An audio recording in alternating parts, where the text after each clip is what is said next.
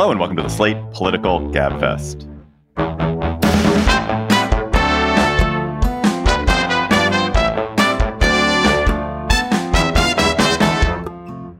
December 7th, 2023, the Should Liz Cheney Run edition. I'm David Plotz of CityCast. I'm in New York City. Not just in New York City, I'm in John Dickerson's dining room.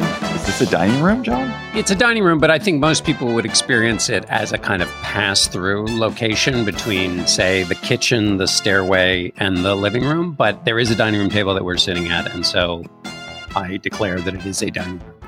And I'm also with Emily Bazelon of the New York Times Magazine and Yale University Law School. Hello, Emily. Hey, David. Hey, John. It is so nice to be here. This week on the Gabfest, Liz Cheney is back with a best selling book. Should the former Republican congressional leader, or a former Republican congressional leader, she wasn't the leader, run in order to stop another Trump presidency? Then what about Chris Christie? Should he stop running in order to help stop another Trump presidency? And then will the Supreme Court overturn the immensely controversial Purdue pharma bankruptcy, and there is the Dickerson doorbell ringing. There's verisimilitude for you. Plus, in addition to doorbells, we will have cocktail chatter. I think by the time we are done taping this, with all the technical problems we're having, we will definitely be having a cocktail, even though it is only nine in the morning. Kevin McCarthy is leaving Congress. He's joining Liz Cheney in the community of ex Republican members of Congress. Uh, he will write a book the former House Speaker. No one will care. He will not be greeted rapturously by anyone when he writes his book. But Liz Cheney has been greeted rapturously by the left for her best selling memoir, Oath and Honor. It's reintroduced her to the American liberals, American Democrats, as a true hero. Uh, we are literally the only podcast in America that Liz Cheney is not on this week. John, what uh, of what she's saying seems likely to register with Republicans rather than the heroicizing liberals. I don't think there, there are going to be a lot of Republicans for whom it does not register. And I'm not sure that that is her intent. I think the group she's trying to wake up would be, I guess, I, you know, suburban women who voted against Trump in 2020 her argument would be don't go back. And and to the extent that there is a small group of old-fashioned Republicans in battleground states, she would be speaking to them. I think she's probably speaking also to people who maybe don't know what the stakes are in the election and would and that and might not vote. And I think her most compelling argument um, is a twofold. One, this is not about the past. Donald Trump is getting worse in terms of threats to democracy. So it's not just what he has shown he has done, but it's what he is promising to do, and that the promises he's making are completely consistent with his behavior and instincts of the past, not just when he was in office, but his whole behavior in life, um, which is essentially to put himself above any kind of other uh, institution or um, set of demands he will always put himself first. And so uh, the second thing I think um, is that she's trying to explain and does a pretty good job in her book, and I thought did in the interview as well, the way in which the party has, is capitulating to Trump and the way in which some people like Mike Johnson, who she spends a lot of time on, the current speaker, act as a kind of laundry service for Trump's more outrageous claims. They put a shiny face on it, and therefore the threat is that um, America, as she said, is sleepwalking to uh, a dictatorship, and it requires the the collaboration. She called Mike Johnson a collaborator. The collaboration of this of the current Republican Party to help that sleepwalking take place by pretending that Trump is really not so bad. Did she write the book before Johnson became speaker, and she already had all these pejorative things to say about him? It's a great question. When she wrote the book, she thought, why am I, you know, people are going to wonder why I'm spending all these pages on this obscure Louisiana congressman. Like they're going to get kind of bored. And her point was the reason I wanted to spend so much time on him, he was not yet speaker and he wasn't speaker when the book closed. And as everyone here knows who's written books, the books close a lot earlier than they come out into the public. Her point was that what he had done was operate in this kind of this sleight of hand fashion, which is he lied by her account to his fellow Republicans and said the amicus brief that he was asking them to sign on to um, to challenge the results of the election was merely affirming Trump's right to uh, go through the legal process to um, to to to challenge an election, which everybody you know nobody says was bad for him to do.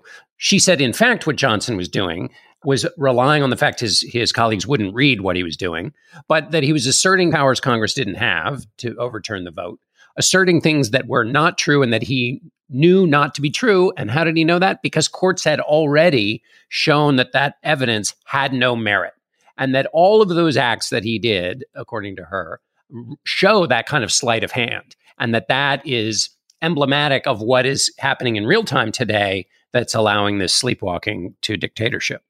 And Liz Cheney has some new details, right? So she talks about how in the beginning of January, she calls into a conference call for Trump supporters. She hears about this fake elector scheme. She gets worried. She calls McConnell and says, What's going to happen if Pence decides not to count these electoral votes? And he tells her to call his chief of staff or the Senate parliamentarian. Now, we know at this point that it all turned out okay, but that in part seems to be because Mike Pence's son told him that it was his duty to show up and count these votes. And it's just another piece of evidence about how close a call the democracy had. There's been this question about the Republican Party in recent years. And one theory is everyone knows that Trump is wicked and damaging and villainous, and we're just tolerating it because uh, we have to, our voters need it, but really we're going to prevent anything terrible from happening. And we're just going along with it because we're getting the tax cuts and the right justices.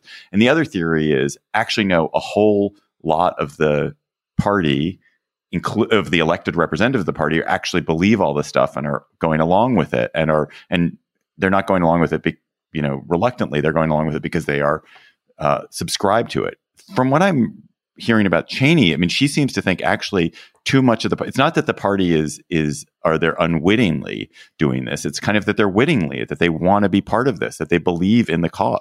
Uh, yes, that it is a feature, not a bug. Um, and and I think she would have put herself in that first camp that you described, which is eh, I don't like him, but I believe in basically the same things he does, and I want all this other stuff to be done.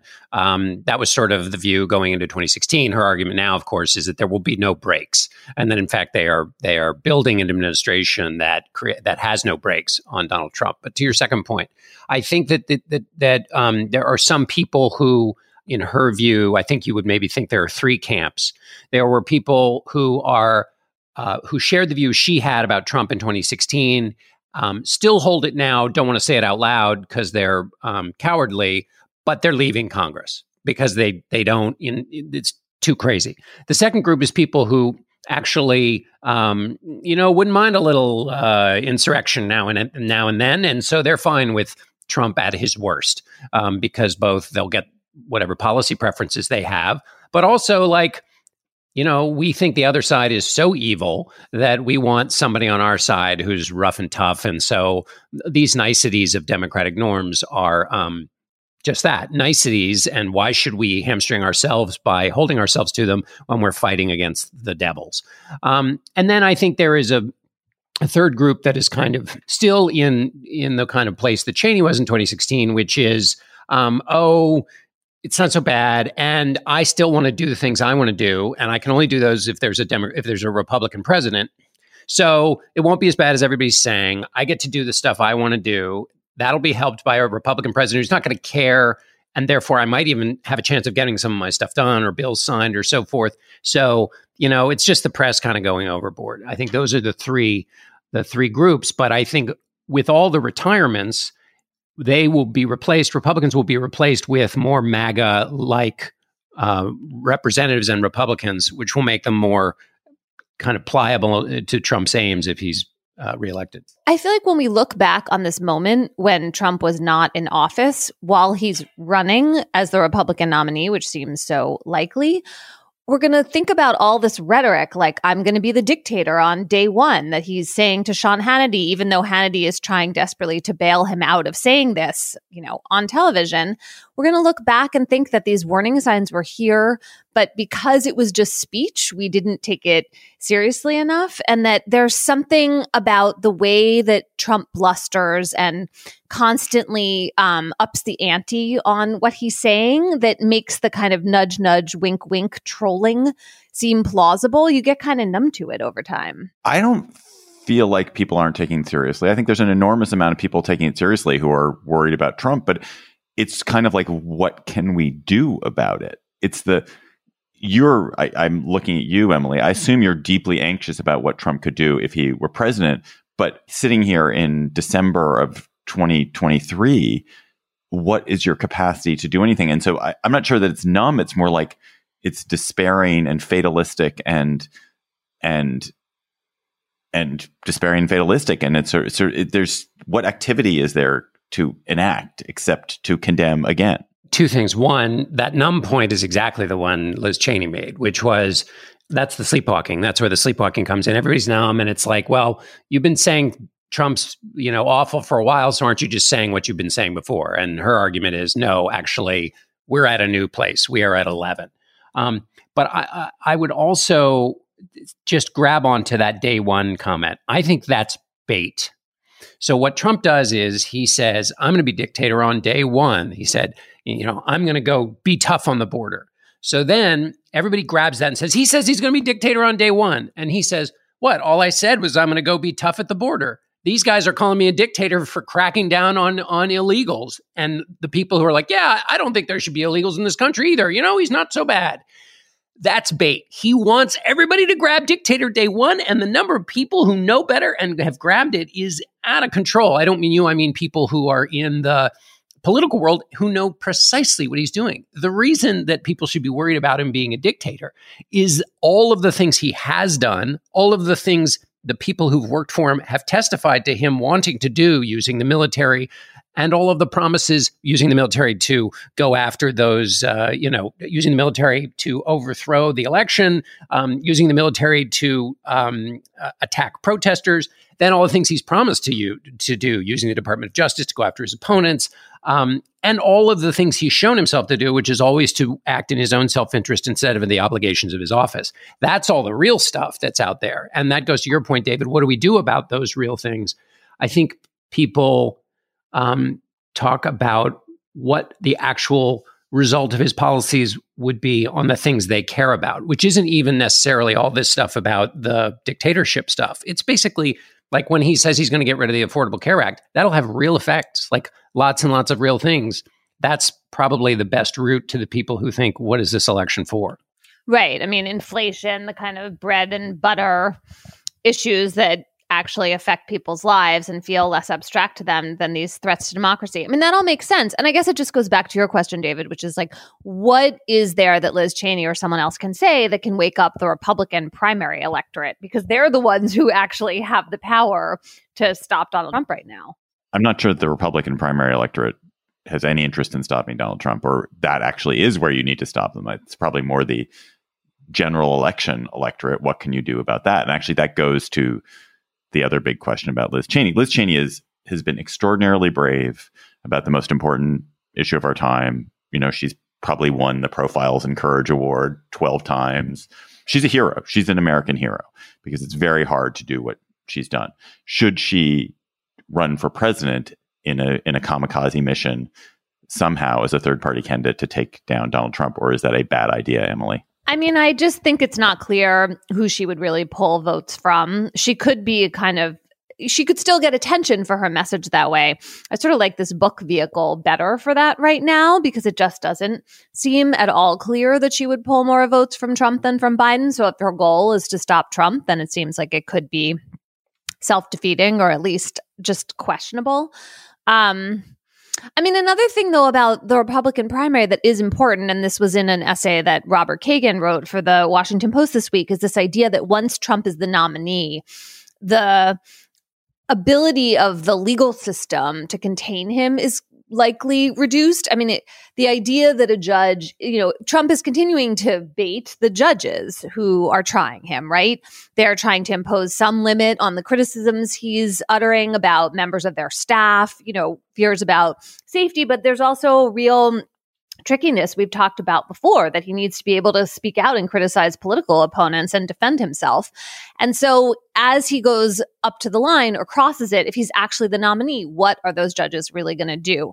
And then if he seems like he, you know, cannot be held within the bounds of the legal system, that makes him seem more powerful. So there's this way in which the nomination itself is going to increase his ability, I think, to um to just be able to transgress all these norms. And that is going to portray a kind of sense of the weak system of government, which then means that, you know, okay, maybe you need a more authoritarian figure to come in and take it over.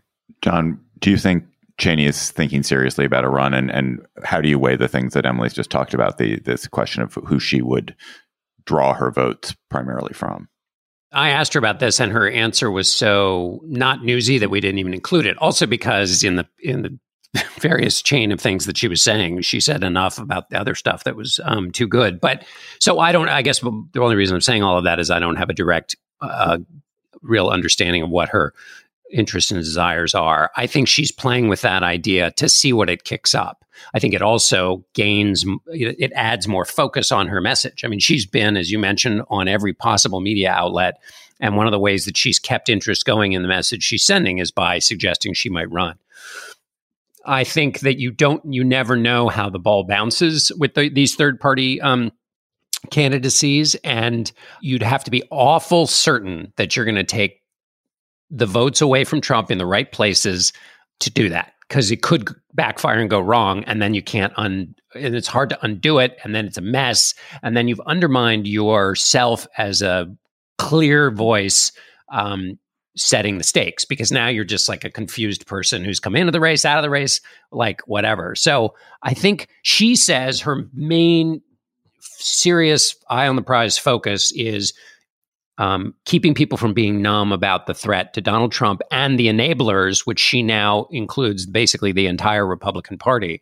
Um, because one of the things she said is Republicans can't be in the majority um, come 2025 because even if Donald Trump loses, as he did last time, they will and have become even more expert at these sleight of hand maneuvers to basically undo the election. So she's talking about not only defeating Donald Trump, but having a Democratic majority in Which is House. Which is crazy given the position that she used to have in the Republican House. Yeah, she was the number three leader uh, of the Republicans. I want to give a big thank you to our Slate Plus listeners. Because of listeners like you, we've been able to keep doing the GabFest for so many years from John's dining room and also from other places, which are easier to tape in.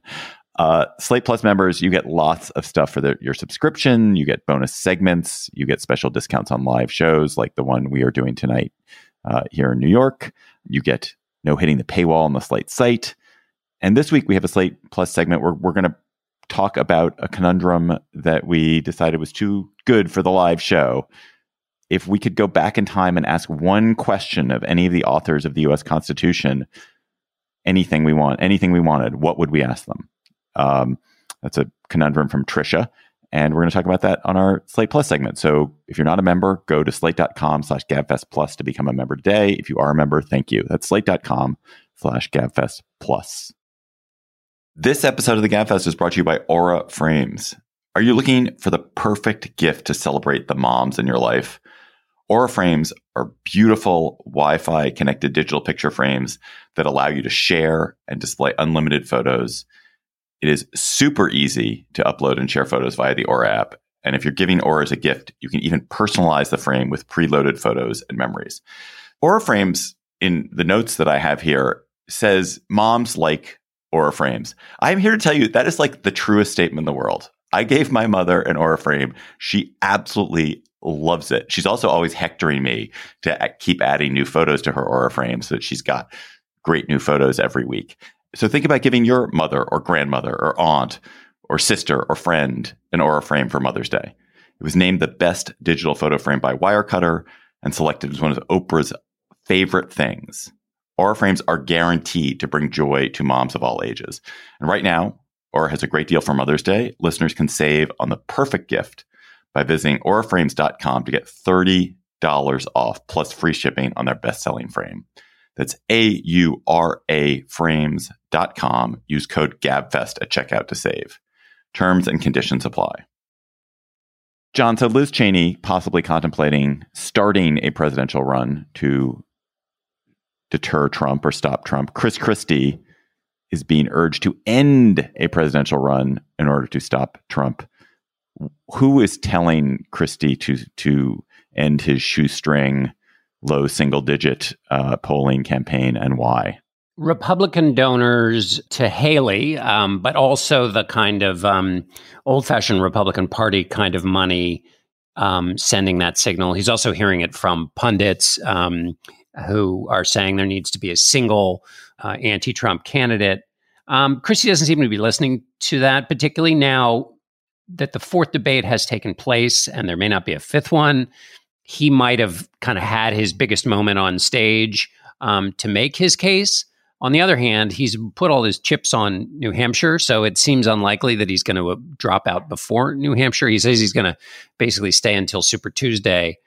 But having having in the fourth debate said a lot of what he wanted to say, um, you know, there may be diminishing returns to staying in, especially if he can get one more chance to really send a big message by uh, endorsing Haley. But I, I go down that road without any sense that that's what he's going to do. It's, it seems like he wants to um, stay in this fight, keep talking about Donald Trump, and in some ways burying, if that's possible, his support for Trump. Um, which uh, was uh, pretty strong, even when a lot of the things he now calls out were in clear, obvious display for all to see. I was glad he was on the debate stage on Wednesday night. I got sucked by this show into watching much of that debate, which had its really appalling moments, mostly from Vivek Ramaswamy. But I thought it was important that Christie was there because the other three on the stage, Haley DeSantis, Ramaswamy, are so reluctant to really criticize Trump. And Christie is making this case and he's making it in the face of loud boos from the audience. And he's calling out the other three for being weaselly. The fifth guy who doesn't have the guts to show up and stand here He's the one who, as you just put it, is way ahead in the polls. And yet I've got these three guys who are all seemingly to compete um, with, you know, Voldemort. He who shall not be named. They don't want to talk about it. The, the fact is that when you go and you say the truth about somebody who is a dictator, a bully, who has taken shots at everybody, whether they've given him great service or not over time, who dares to disagree with him, then I understand why the these three are timid to say anything about it. So, in that setting, it seemed important that he was there.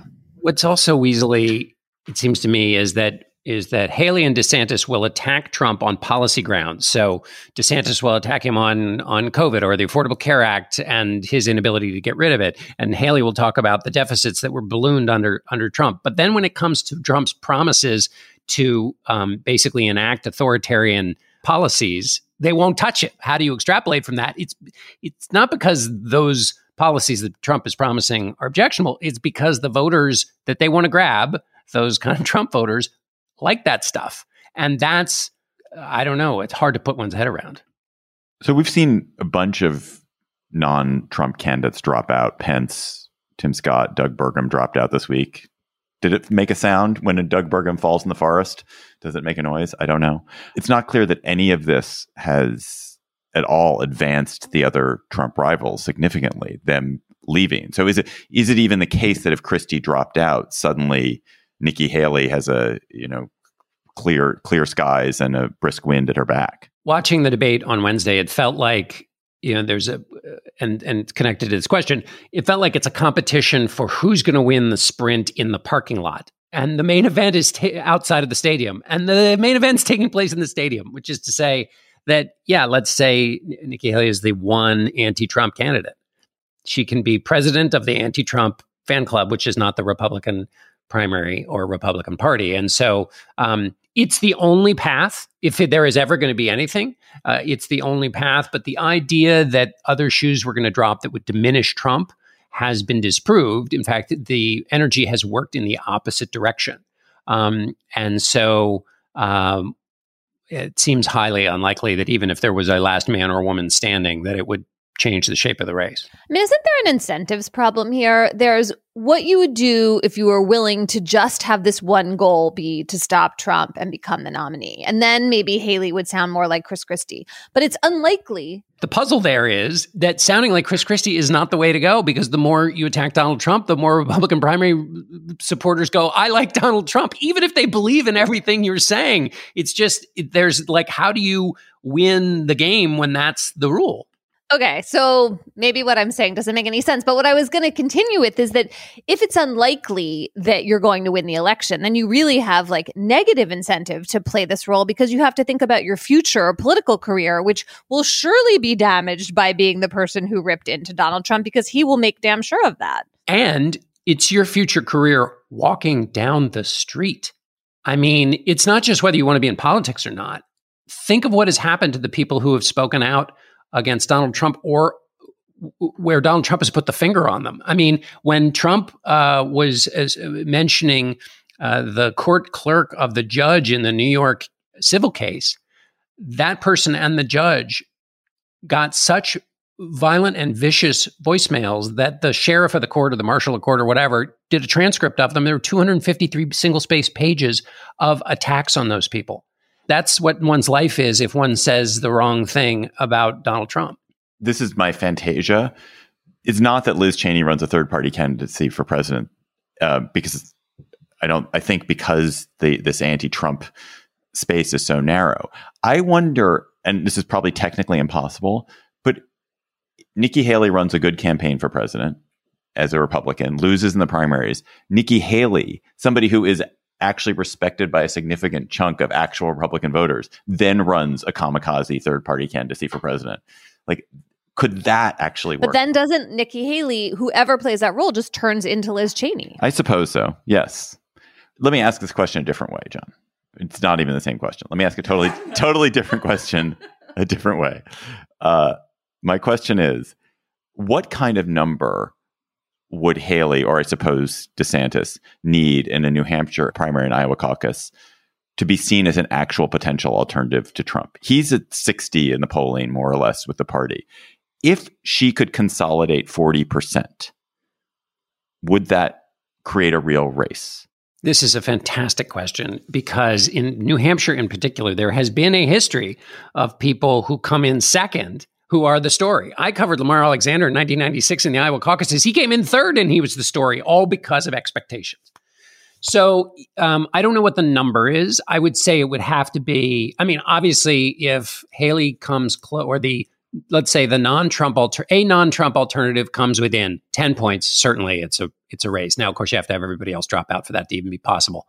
But I think in the teens of a gap between where Trump, I think first of all, Trump's way under 50%.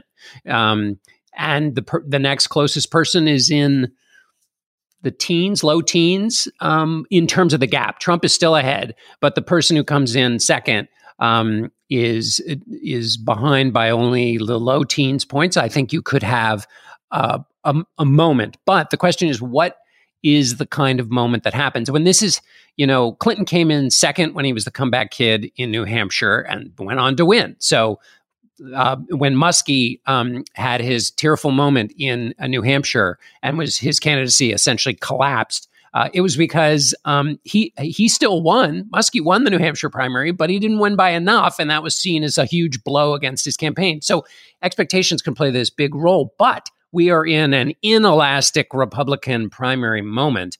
Um, the only way in which is to say that events don't operate the way they have in the in past campaigns. The only way I could imagine this working is somebody comes within this margin I've been talking about, and it becomes a conversation within the echo chamber of the primary voters that wow, the voters, not the pundits, not Christie, not Mitt Romney, not Liz Cheney, the voters, you know, they're a little worried about Donald Trump. Love him, think he's great. Boy, he's good on the border, but I don't know, maybe it's time for a new thing and on and on. So it ha- but it has to look clean and that the voters delivered this verdict to to possibly break this inelasticity. It's not in your view enough for Trump to just come in around 50. It's Trump has to come in around 50 and there has to be one person who has gathered up most of the alternative. And which to me is seems even more unlikely because it doesn't feel like DeSantis is going to drop, and Ramaswamy is not going to drop, and so, well, the Ramaswamy being in there probably helps Haley and DeSantis. Ramaswamy is dropping by virtue of his behavior. I mean, these these debates haven't changed the overall shape of the race, but I mean, Haley has definitely gone up as a result of her performance in the debates, and Ramaswamy has gone down. Which, for people who believe in a kind of um, fairness in uh, political discourse, and you know that has given them some small um, which comfort. Which is funny because gravity in that sense is working, right? The person who is obnoxious and who is um, obviously duplicitous and misleading on the debate stage gets penalized for it, right? And the person who has strength and shows confidence and has answers and you know does well, like so, it's in this little terrarium of the of the debates. The rules of politics are operating, which is just kind of a a, a side note. But um, I think what has to happen for this scenario to work is there has to be that alternative person, and this goes back to the previous point about whether that alternative person needs to be particularly tough on Trump. I think not. And this is way the way in which Haley and DeSantis, with their muted criticism of Trump, are playing the smart long game to the extent it's even possible. This game might not exist. But for voters to go, boy, I don't know, there's something with Trump, but boy, I really like Haley, DeSantis, or whatever. That person needs not to um, be so anti-Trump that it makes them feel bad about their continued Trump affection. Let us now turn to an enthralling Supreme Court case.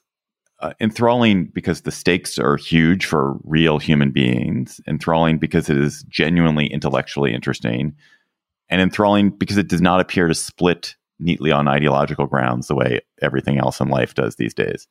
The case involves a proposed settlement, an enormous proposed settlement in the bankruptcy of Purdue Pharmaceuticals, which was the company built by the Sackler family that made and sold OxyContin, knowingly ignored the risks of OxyContin and the and the the way in which it was addicting and ruining the lives of its the people taking it, um, raked in billions as Oxy ruined lives, and then as the company was falling apart, the family swept $11 billion out of the company into offshore havens. So, after years of negotiations and massive lawsuits involving all kinds of plaintiffs, all kinds of plaintiffs, including harmed individuals, uh, sovereign native tribes, states, there was an agreement reached. 97% of the plaintiffs signed on to where they would get billions, at least $7 billion spread out over many years for many different purposes, 6 billion of which would come from the Sackler family. And here's the key part the Sackler family would be free from all future civil liability. So now the US government primarily has sued to stop the settlement, saying it's unfair to the victims who didn't support the deal, the 3% of the, the plaintiffs who didn't support the deal, they've lost their right to sue the Sacklers. So, Emily, this is just really, really fascinating. Um, expand on the issues I just you know put the put the put the uh, the foundation around sort of a moral and a legal set of questions, right? The Sacklers took $11 billion from Purdue. They moved a lot of it to offshore accounts where it's not touchable. They have not had to declare a bankruptcy. And so what's happening here is that you have this complicated case with all these different plaintiffs. Some of them are governments and attorneys general. Some of them are people who took opioids um, or their family members. And there's this effort, understandably, to use the Purdue bankruptcy to roll up all of these claims and try to settle it and make sure that some of this money, this ill-gotten gains, gets to people and gets to, um, you know, these governmental entities that had to spend so much money dealing with the opioid crisis. So that's the set of incentives that's leading almost all the plaintiffs to want to accept the settlement. On the other hand, it leaves the Sacklers with a lot of money and no re- criminal liability for sure. I mean, that's not even on the table because we're in bankruptcy court. And I mean, I was struck by this that, I mean, when you look at the settlement in terms of individual plaintiffs, there are 138,000 of them, and they're going to get between $3,500 and $48,000, which is just not a lot of money relative to the terrible pain and suffering that these drugs caused. And so when you think of the billions of dollars the Sacklers still have, it seems kind of staggering. And the US trustee program, which is in the Justice Department, is saying, look, we're a watchdog here. And in bankruptcy law, there we've there is now this custom, and it comes from asbestos litigation, um, that in order to settle a super complicated, you know, multi-party litigation like this, that we're going to allow this release of someone who doesn't have to file for bankruptcy himself or herself, who is a kind of third party who's contributing to the settlement but is going to get this immunity. We're going to allow that because this is all complicated and we're going to just try to wrap it up. The question that some of so some of the justices at oral argument this week were very sympathetic to that point of view. They were saying like basically okay, let's make sure people get some money. Justice Kagan, for example. But other justices, including Justice Jackson, Justice Gorsuch, were saying, wait a minute, th- does the bankruptcy code really authorize these third party releases? Not clear, depends how you read this kind of catch all phrase. And also, if we say no to this, won't that change the next round of settlement negotiations? Because if we take this off the table, won't that force the Sacklers to up their offer? That's a kind of underlying dynamic here of whether if you say you can't have this kind of release, will that make the Sacklers actually have to pay more? Which I'm not sure whether that's true or not, but it's really interesting to think about the gamesmanship there. There's this these these questions of justice because obviously it is profoundly unfair that the Sacklers who have caused so much human misery, who enjoy their ill-gotten gains, escape without financial liability, and and you feel that it is just for so many Americans who to well, it feels just that for the Sacklers who've, who've caused so much misery for so many Americans to have similarly have to endure this cycle of pain, like they should have to endure what they have imposed on others. Um, but I do go to Kagan's point, which is the people who hate the Sacklers most are the ones who support this deal the most. They want the money sooner. They think it is a pretty good deal. It ends the litigation and the suffering of litigation they have to go through. And that the alternative, which is that you do have to go back and renegotiate it, or you have a race to the courthouse where everyone is trying to individually sue the Sacklers. And right now, the liability, if you added up all the individual cases, it would be $40 trillion. There isn't $40 trillion of Sackler money. So some people would get a lot of that money and, and the later plaintiffs wouldn't get any of it. At least this agreement is is relatively equitable. And and and so I I find it difficult to get behind a solution which would intrinsically lead to a huge amount more litigation, even if it does extract $2 billion more from the Sacklers. And when it extracts that $2 billion more, what's the distribution of that? In other words, how much more, if it's distributed across 138,000 plaintiffs, does it end up being at the end of the day after so much more work and also the opportunity maybe for it to be much less than 2 billion because the Sacklers have a lot of money and could fight this out at the courthouse perhaps forever or somehow get get away with it. I mean, there's also a larger question which is supposed to be part of the Supreme Court's focus. Did Congress authorize this kind of release from you know, released from further lawsuits. And when Congress passed the bankruptcy code, they put in this kind of catch all phrase that said basically like, you a bankruptcy court can also approve another provision that's appropriate. So it seems really broad. On the other hand, when you look at all the specifics in the statute, did they mean to cover something that's not like the other things? And we're in this moment with the Supreme Court right now where they're really into the idea based on what they call the major questions doctrine that if the if Congress didn't talk about something that would be a really big deal for courts to allow, then Congress didn't mean to cover it. It what you can't have a major question in a statute that the statute doesn't explicitly address. It's part of textualism. It's supposed to be part of their whole theory. And some of them, particularly Justice Kavanaugh, seemed like happy to throw that out the window this week do we want bankruptcy courts creating this um, immunity clause for people who don't declare a bankruptcy without Congress really having maybe thought about it at all, just because judges desperate to settle asbestos litigation came up with this tool?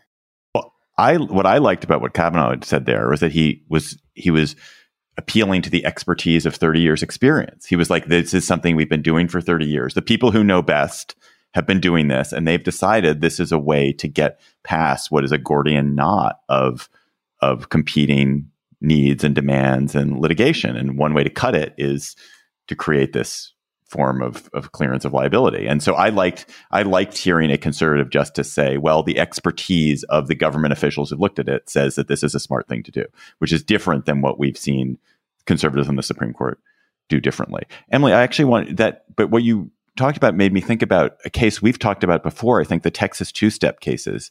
These are the cases where we've seen in bankruptcy and in asbestos, and there was a Koch Industries one where companies will take the damaged part of the company, the company, the part of the company that makes the really shitty, dangerous product, spin it off, put all the lawsuits in that company, and then have that company declare bankruptcy, meanwhile protecting the main part of the company. And I know that, that this was something that was being litigated last year, but do you know if that's been decided? I'm not sure what the answer to that is, but it's you're right to bring it up because it's another way in which wealthy corporate defendants are going to find as best they can a way to shield a lot of their assets from the real damage of bankruptcy, right? Bankruptcy is such a funny concept. It carries this kind of stigma with it. And you imagine a company collapsing, going broke. You imagine people like having to move out of their house. No, you like get to keep your yacht a lot of the time. And I think there is just something so fundamentally galling about that that it can be easy to lose sight of all the other equities you were just talking about david where it's like you've been litigating this for years you want some relief already you're not convinced you're going to be able to get a better deal john can i ask you a different question to me a lot of what's made me interested in the purdue case is this question of whether the Sacklers have suffered enough and appropriately. And I think that underlying actually this fight really is the question of the Sacklers suffering. If the Sacklers had given up a you know ten point eight billion dollars rather than eleven billion dollars, but still had given up their civil liability, I don't think anyone would be complaining. Or t- ten point if they'd given up ten point nine nine billion dollars and kept ten million dollars, people would have been like, okay, and they wouldn't mind the legal issue. They it's a question of their their level of suffering. And I wonder if thinking about their the money they get to keep is the wrong way to think about it. I think their name is their name is like the not quite like the Hitler name, but it's in that category in the United States. The name is is blood. The name is pure blood. Now, I think Sacklers in future generations will change their last name. I think we're going to have a lot of people, you know, happily marrying people and taking their spouse's last name. I think they're going to abandon the last name. They're not going to abandon the money. They're going to keep the money. But no one in this family, no one in the gen- this the generation living in this family will ever live with any peace of mind. They will know for the rest of their days that the money that they live on, the money that buys them fancy clothes comes from blood in a way that nobody else's money in this country comes from blood. And I feel like that's a it's it's not full punishment.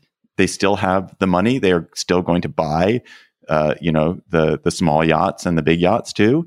But it's a significant psychic penalty that they will endure. And is it enough? David, they were just doing what the doctors told them. There were so many people who were in pain that they provided the the mechanism to ease that pain.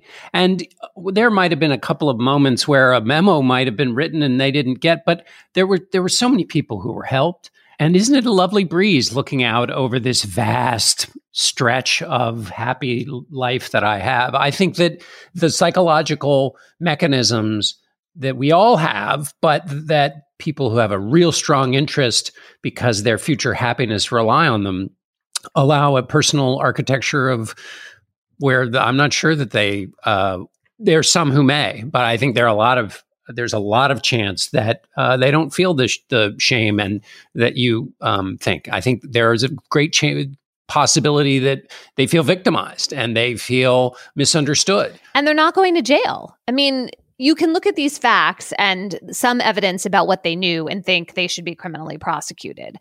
You know, also when you step back a second and think about deterrence, is this enough deterrence? Now, that's not the problem of the bankruptcy court. I'm not suggesting that necessarily it has a place directly in this case, but when we think about what we actually care about here, you want people like the Sacklers to think that you cannot cause this kind of damage and pain and suffering in so many people's lives and get away with it. And I don't think that's the message that we're sending.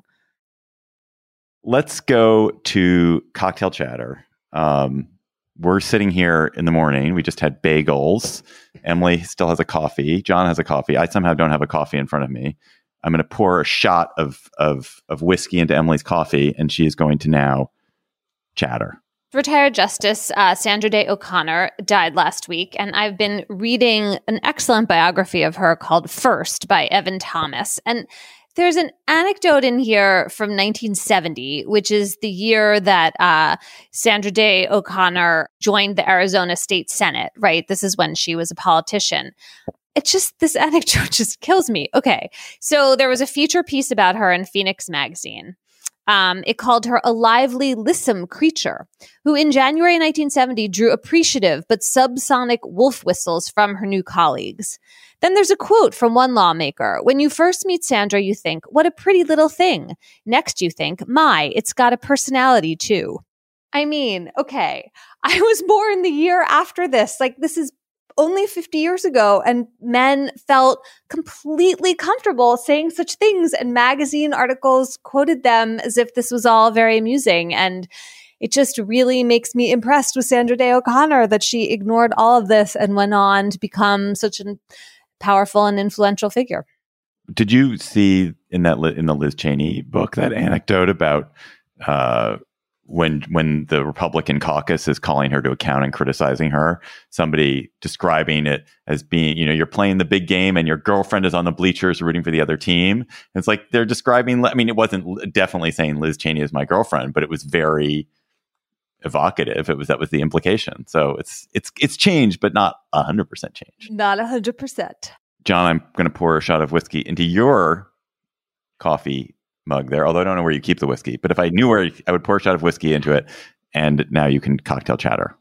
Uh, just there uh, in the kitchen, uh, really within walking distance. Um, two things. One is the uh, we recorded this week a um, Gabfest reads with um, Brad Stulberg on his book Master of Change, which is a really great uh, book about the changes that uh, pelt all of us in our lives and how to uh, how to manage them. Um, so if you want to read that before you listen to Gabfest reads, I would uh, suggest it. It's it's also of the perfect length, and also then in the course of doing work on that and some other stuff, I went back and listened to one of my favorite um, Monty Python sketches is the uh, Monty Python job interview sketch, which is actually an interview for the management training course, and this is where um, Jonathan Cle- John uh, Cleese is um, is the one doing the interview, and Eric Idle is the one applying for the job, and Eric Idle just gets every question answer wrong. It's just, he feels completely uh, taken over by this. Um, anyway, it's one of my absolute favorites. Go watch it. But I was watching that, and then that led me to a speech that John Cleese gave about creativity and management. Um, and the speech contains a bunch of light bulb jokes uh, which are kind of co- go throughout the speech, don't actually quite work for John Cleese, and some of them contain old stereotypes that uh, will offend some modern ears. So you're going to have to get past those. But the speech itself about having an open versus a closed mindset, and when that works and when it doesn't, and what the conditions are for an open mindset, and the reason openness and play are so important in life and creativity. It's a uh, it's a well argued tidy speech. So if you're ever sitting with YouTube wondering about what to watch, I would uh, recommend that. When you're in your space time oasis, getting into the open mode, nothing will stop you being creative so effectively as the fear of making a mistake. Now, if you think about play, you'll see why. True play is experiment. What happens if I do this? What would happen if we did that? What if? The very essence of playfulness is an openness to anything that may happen, a feeling that whatever happens, it's okay. So you cannot be playful if you're frightened that moving in some direction will be wrong, something you shouldn't have done. I mean, you're either free to play or you're not. My chatters, I have nothing to drink but I'm taking an imaginary shot of vodka.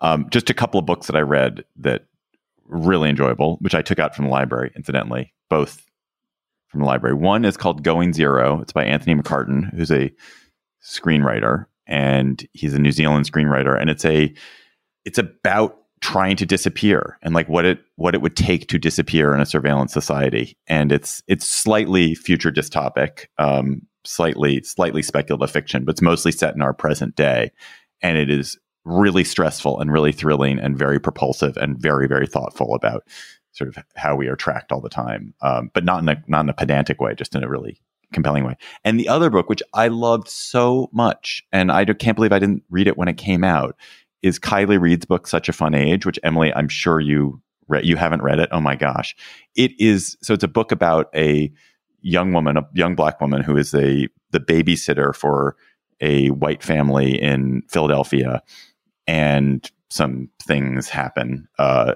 to them. Kiley Reid has the most astonishing ear. Her her kind of sense of dialogue, the way she has children talking. She has a lot of children's speech in it. It's so accurate to how children sound. Um, and it's a it's a book that is that has no false notes. It feels it, everything that happens in it. You feel like this really happened. This is a world that is conjured so perfectly. These people are real, and there's there's nothing in it that ever feels like it isn't right and true. And she has a gift for being in people's heads and sounding how they sound. It's such a good book. So Kiley Reid's such a fun age. Um, listeners, listeners, listeners, you continue to send us great chatters. I wish every chatter could be read in the voice of that lovely Irish woman who who recited the cat poem for us last week. Um, so if there are any more Irish people who have listener chatters and want to send them to us, please do. But um, you don't have to be Irish to send us a great chatter. And and this week's chatter, emailed to us at gabfest at slate.com, comes from Ryan White. Hello, Gabfest. My name is Ryan White, a longtime listener, history nerd, and pastor from South Hill, Washington, out near Seattle. My, my chatter is an article in the BBC this week by Zaria Gorvett titled Tyrian Purple, the Lost Ancient Pigment That Was More Valuable Than Gold. It tells of one man's quest to rediscover the shade and recipe for this ancient dye, whose color was once reserved exclusively for royalty, violators be executed. It all began when an observant consulting manager in Tunis, Tunisia, Mohamed Ghassen Nouira, was taking his regular lunch break walk along the beach and noticed an intensely reddish purple liquid oozing out of a cracked sea snail. This sparked a memory about Tyrian purple and sent him headlong into a decades long passion project to recover what was once lost to history. It's a great read, and I hope you enjoy it. Thanks.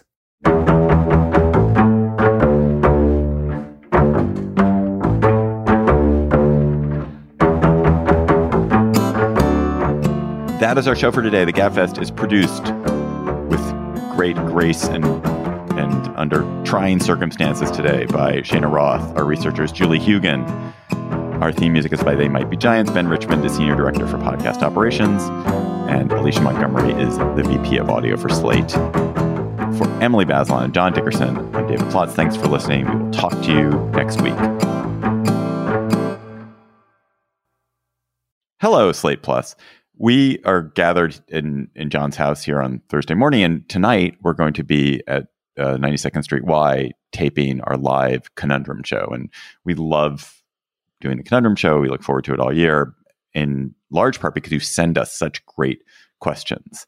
And we thought just to whet our appetites, to get our, our, our brains sharpened for the evening, we would take one of the conundrums we really liked and do it as our Slate Plus. So, so Trisha has sent us a great conundrum, um, which we will not talk about tonight. We'll talk about now.